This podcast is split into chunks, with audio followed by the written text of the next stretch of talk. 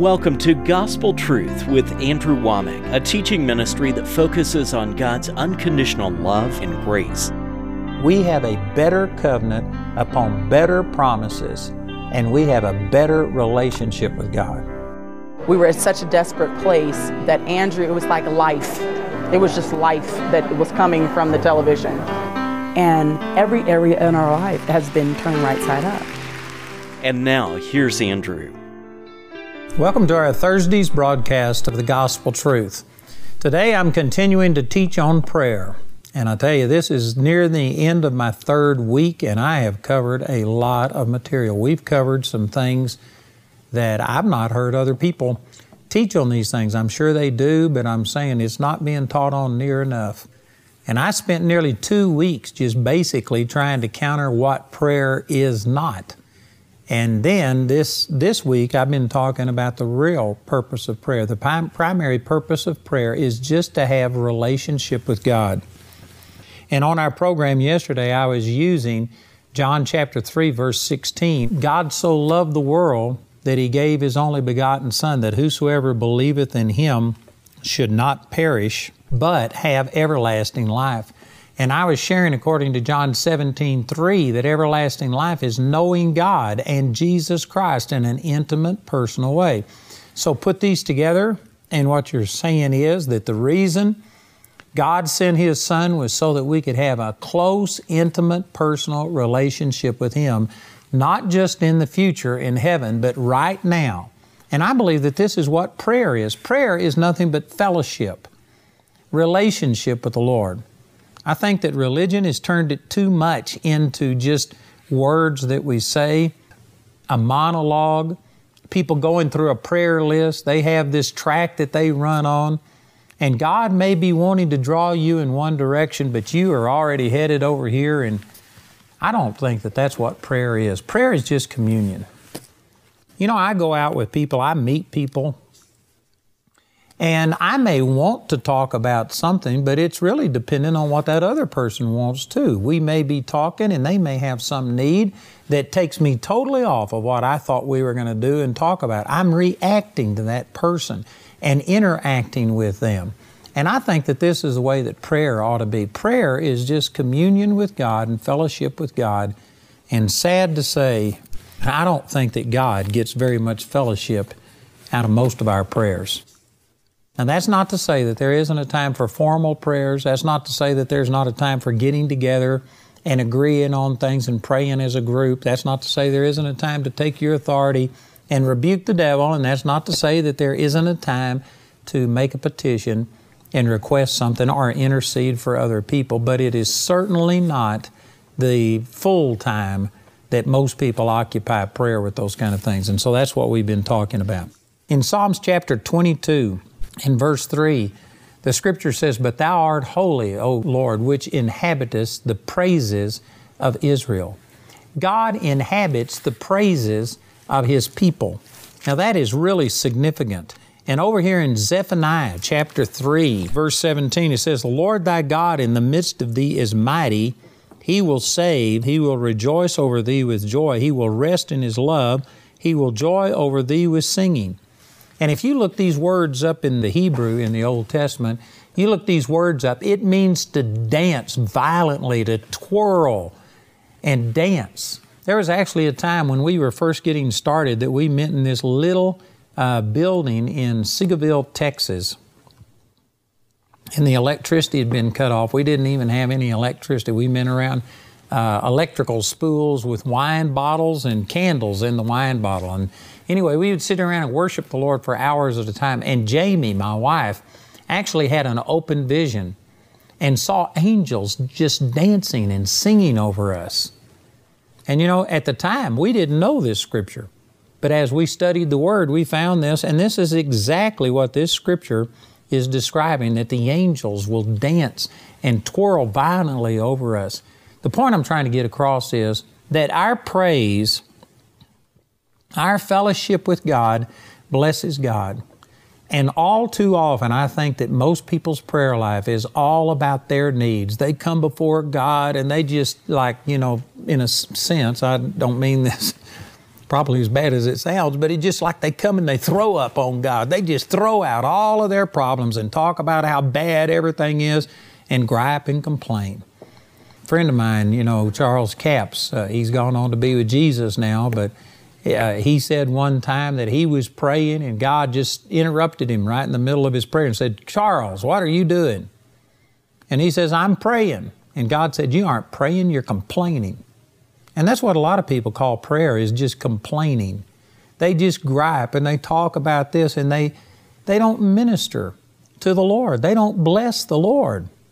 But God inhabits the praises of His people. We were given specific instructions in the book of Psalms to enter His gates with thanksgiving, enter into His courts with praise, be thankful unto Him, and bless His name. Prayer is about fellowshipping with God, it's about praising God. I think if we really understood all that God has done for us, man, we would just be much more full of praise.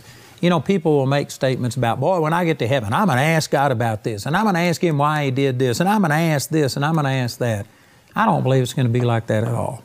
I believe when you get to heaven and you see the glory of God, for one thing, all of the things that we obsessed about here on the earth are going to be shrunk down to where they just pale in comparison. The Bible says that the former things aren't even going to be mentioned or brought to mind. We are going to be so overwhelmed with the glory that God has given us, we're going to forget all of these little petty things that we had. And if there was a real problem, you're going to know all things, even as also you are known. You are going to know that God was better to you than what you deserved. And I believe that you're going to be standing there saying, Oh, praise God that I didn't ask that stupid question. Amen. We aren't going to be there. We, when we see the glory of God, I think that eternity is not going to be long enough to worship Him and thank Him for all He's done for us. I've heard people also say that, man, I think heaven, you know, it's going to be a boring place unless we're doing something. I believe God's going to give us jobs, that we're going to be ruling things, we're going to be conquering, we're going to be doing this, this, and this. Again, I don't think that people understand that once we get there and realize that we deserve to go to hell, I mean, the best one of us deserve to go to hell. None of us deserve salvation. And when we see and fully understand the price that Jesus paid for us and all that He's done, I think about 10 million years is just going to barely be sufficient for me to say thank you. I tell you, praise, if we understood all that God has done, praise would be a much larger part of our relationship. We need to be thankful people. Over in the book of Luke, the 10 lepers, Jesus went and they asked him to heal them, and he said, Go show yourself to the priest. And as they went, they were healed. And one of the lepers turned around and came back and gave thanks to Jesus. And he said, Weren't there 10 cleansed? And there's only one that returned to give thanks. And because this man gave thanks, he was made whole. The others were healed, but he was made whole. That means if leprosy had destroyed some of his skin, or if he had lost any of his digits or any of those kind of things, they were just replaced. He wasn't just healed, he was made whole. And only one out of ten returned to give thanks. Man, I don't want to be like that. I want to be the one that comes back and thanks the Lord. But there's so many people that in prayer they are always going and asking for something, but then they don't return and they don't give thanks. I tell you, that's God is He's almighty. He is so complete, He is so strong, He is so mature that I don't believe He's sitting on His throne sucking His thumb because people don't give Him thanks. But I do believe that that's what He desires. He desires to inhabit our praises. He wants to rejoice over us. God gets blessed when we say thank you. You know, just like our kids, you do something for them and often they just take it and they're gone. But boy, how does it bless you when your child just stops to say, thanks, Dad, or thanks, Mom? And, and you, they just show appreciation. Boy, it really ministers to you.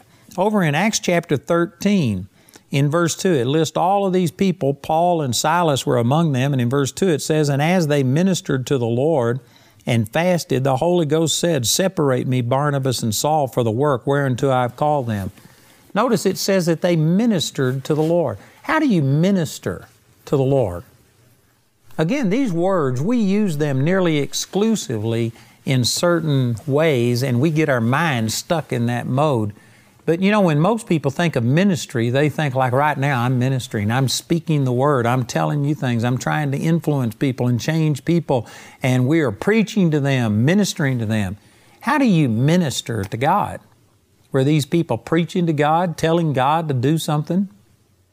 As you read it, you know what they were doing? They were just worshiping God. And this is saying that worshiping God and thanking Him ministers to God. It blesses God. Psalms 34 1 says, I will bless the Lord at all times. His praise shall continually be in my mouth. My soul shall make her boast in the Lord. The humble shall hear thereof and be glad.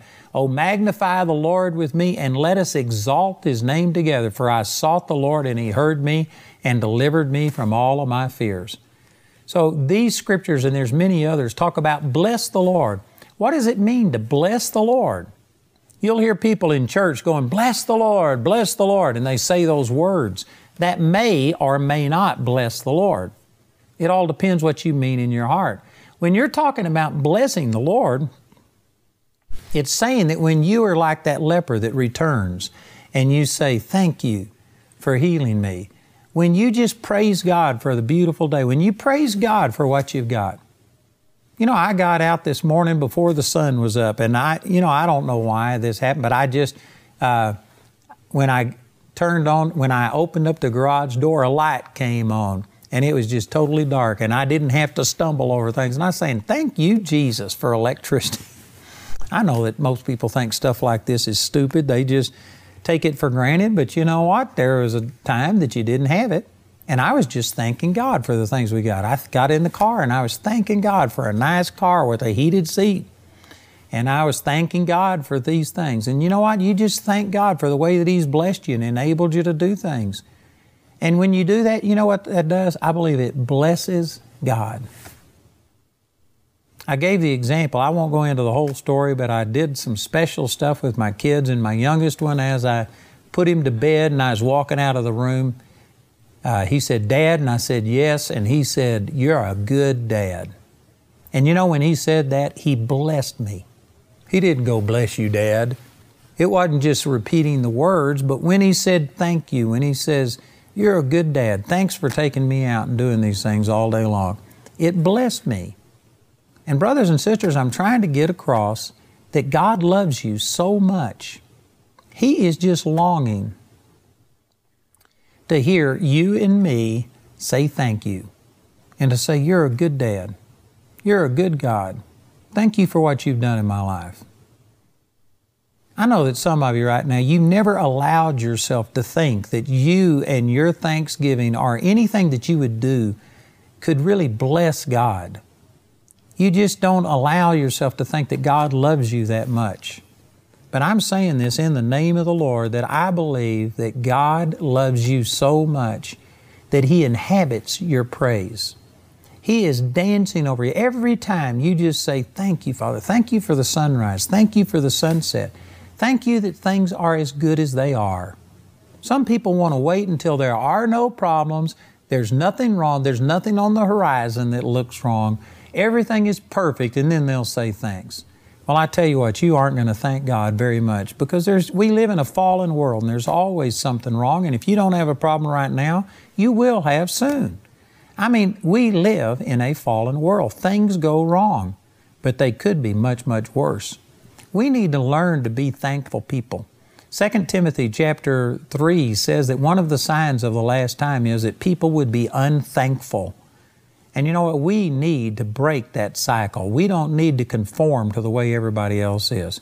We need to be thanking God, and God longs for it. God longs for a relationship with you. And I know some of you think, I just can't believe that God cares about me that way.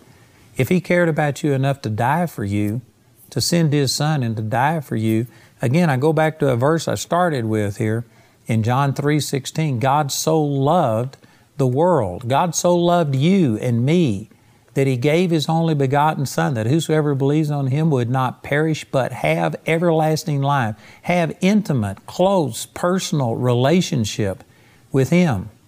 God loves you that much. God wants relationship with you like that.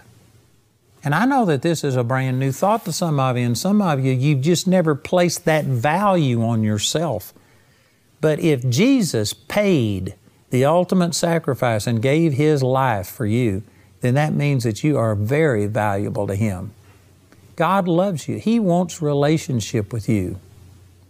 And we need to just spend time in the presence of God. And again, there's a place to request, there's a place to bind, there's a place to intercede, but it is not the main purpose.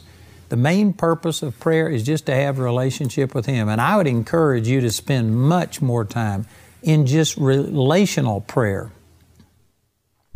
I don't know what the proper terminology to put on it is, but just in the presence of God, just thinking about Him.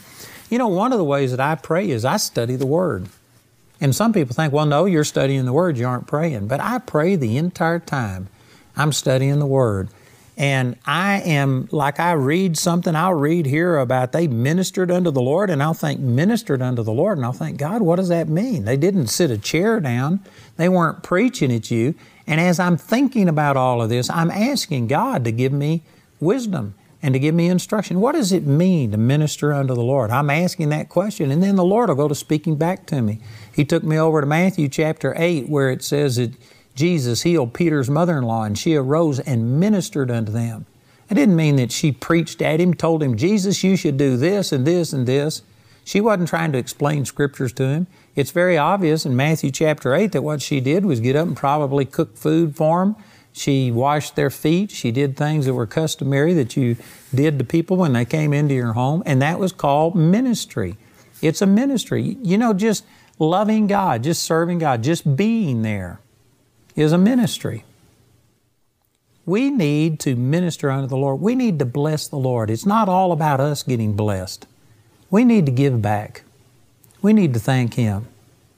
And again, I don't have a chapter and verse that says this, but my own personal life has developed to the point that I spend well over 90% of my time just thanking God, worshiping the Lord, and loving on Him and telling Him how much I appreciate Him.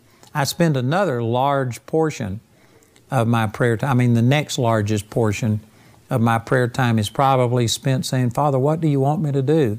And then if He shows me what He wants me to do, like I've talked about, He's shown me to raise up this Bible college, and I believe it's going to have a worldwide impact. It already is. And I believe it's going to make a major, major contribution to the body of Christ and I'll see the vision and I'll say, God, how do I get there? What do you want me to do? I believe the Lord has shown me that we not only need to have the classrooms and stuff where we can teach the Word, but we need student housing. We need to be able to accommodate and help people so that they don't, you know, that's an obstacle, a barrier that stands in between a lot of people in coming to school is that they have to uproot, they have to go find their own place, and accommodations in Woodland Park are not plentiful. We've nearly overwhelmed the town. And so it just make their experience so much easier if we had student housing. Then if we have student housing, we're also going to have to have, uh, you know, some facilities to be able to feed the people. They'll need exercise. They'll need places where they can get together and just study and have a library and look things up and read and spend some quiet time and on and on. And it just keeps developing. And so as God shows me these things that we need, I say, how do we get there?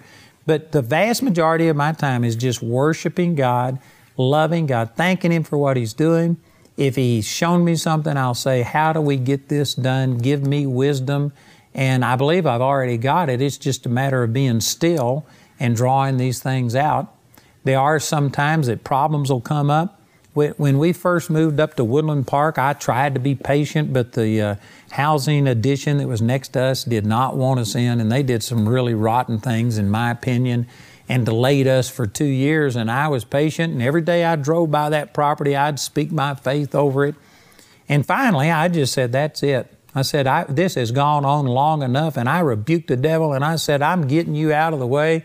And if people are hindering this, they're going to be removed. Whatever it takes, this is over.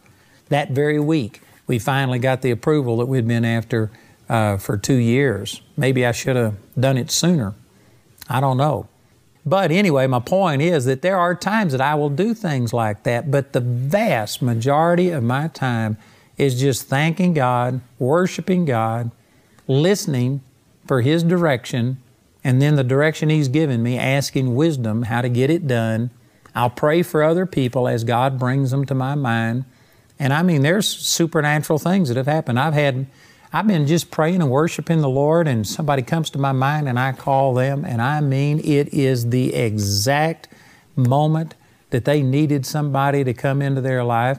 And I wasn't, you know, doing anything weird or spooky. I was just fellowshipping with the Lord. And if you get into His presence and start listening, we're His sheep, we hear His voice, and He'll speak to us and show us things. You know, if you can understand what I'm saying, this really breaks prayer down to where it's an enjoyable thing. The way that it's done sometimes, where you've got to get in and you've got to scream and you've got to travail and you've got to groan and you've got to do all of these things. You know what? It's hard to do that. It's hard to maintain that over a prolonged period of time. And a lot of people, it just isn't practical. After a while, they quit doing that and then they become condemned because they've been taught that this is what prayer is all about. But you know, if you just understood its relationship with the Lord, it's loving God and having God show His love to you and receive direction and take the direction God gives you and speak it out and do things. And if that's what prayer was, man, I don't know why anybody wouldn't want to do that. Man, it's more enjoyable to pray and to fellowship with God than it is to watch people murder and kill and plunder and do all this stuff on television. But see, sometimes prayer has been presented as this thing that is abnormal, it is contrary. I believe it's just religious, and people don't enjoy it. They get condemned over it, and that's the reason they avoid it. I believe if you can understand the primary purpose of prayer is just to love and fellowship with God, that He wants your fellowship. And if you could receive that, it would change your whole attitude towards it. It'd be a lot easier to just pray and spend time with the Lord. One of the things that I enjoy, probably my most fun thing outside of just sitting and studying the Word, is to get into the car and put on a praise tape and just go to worshiping God and drive for eight or ten hours at a time. I love it. And I'll just worship God. And you know what that is? That's prayer. That's praise. And God inhabits the praises of His people. God loves it and I love it. And prayer is just about, the primary purpose is just about having a relationship with God. The reason I do what I do is twofold. First of all, God just transformed my life, and it's just like the guy that the Lord told him, He says, Don't go tell anybody about what's happened to your daughter, and he, man, couldn't keep it quiet. When you get God touching you, you just want to tell somebody. You got this good news you want to tell people. But beyond that, I believe God's got a specific call on my life, and I mean, God has encouraged me thousands of times. And on November the 4th, 2014, he woke me up at 3 o'clock in the morning and he said, This is the reason that I've raised you up, is to change people's opinion of me. And as their opinion of me changes, then they in turn will go change their world. Our partners are essential to everything we do. 53% of the people who write us and contact us don't give a thing, and we send them the material. And the reason that I give my tapes away is because back in the beginning of our ministry, when we were in Seagoville, Texas, pastoring our first little church, I just made a promise. I said, God, if you ever show me something that could change another person's life, I'll never deny them access to it because of finances.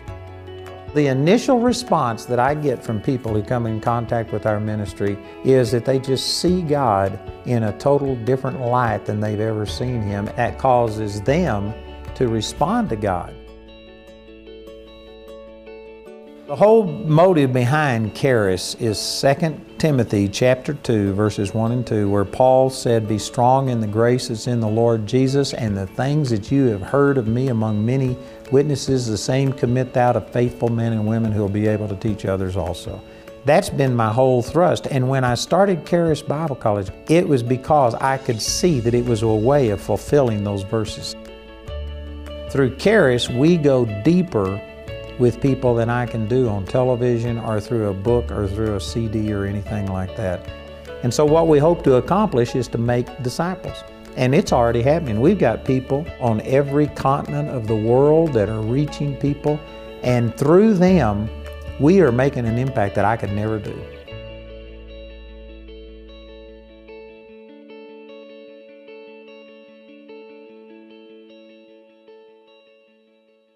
I'd like to invite you to join me for Charis Days, and this is a live stream event where you aren't coming to our Woodland Park campus, but instead you go to our website, you find the nearest campus to you, and you go to that campus, and we will be live streaming there. You will be able to see what your local campuses look like. Uh, you'll be able to meet with the staff there and to get a taste of it. And it's just going to be a great event. We would like you to come and participate and find out if uh, Charis is something that God has for you to do. So check it out. The dates are on your screen, how you can contact us, and check out your local Charis Bible College. Andrew's complete teaching titled A Better Way to Pray is available as a book in either English or Spanish. Today, Andrew would like to offer this book as his free gift to you. Go to awmi.net to get your copy today. I'd like to encourage you to get this free book that we're offering on prayer. I've got other product here, study guide, DVDs, CDs, but we're offering this book to you as our gift. And I tell you, this is a powerful teaching especially during this time. You know, we're just going through this um, virus that hit the world, actually, a pandemic, and man, people are praying, but many times they're praying wrong out of desperation, begging God. They don't know the rights and privileges that God has given us, and I promise you, this would transform your prayer life. We're offering this as a free gift to you. So listen to our announcer as he gives you the details, and please call or write today to receive our free book on a better way to pray. The individual topic highlighted on today's broadcast is available as an audio CD for a gift of any amount when you write or call. We encourage everyone to give because there's a blessing in giving. But if you're simply unable to afford it, Andrew and his partners will provide today's teaching free of charge. This is the last day we'll be offering this teaching, so be sure to respond today. A Better Way to Pray is also available as a CD or DVD album made from our daily television broadcast and as a companion study guide.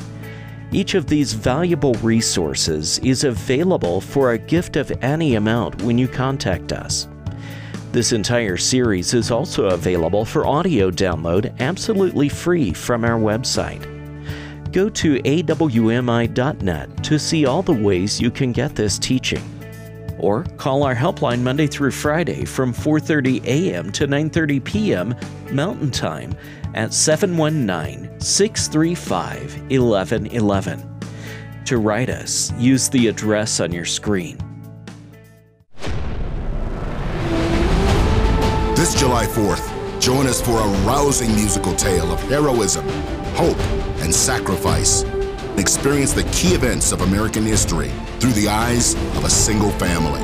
Coming soon with free admission to Charis Bible College, Colorado. In God we trust. A fight for freedom.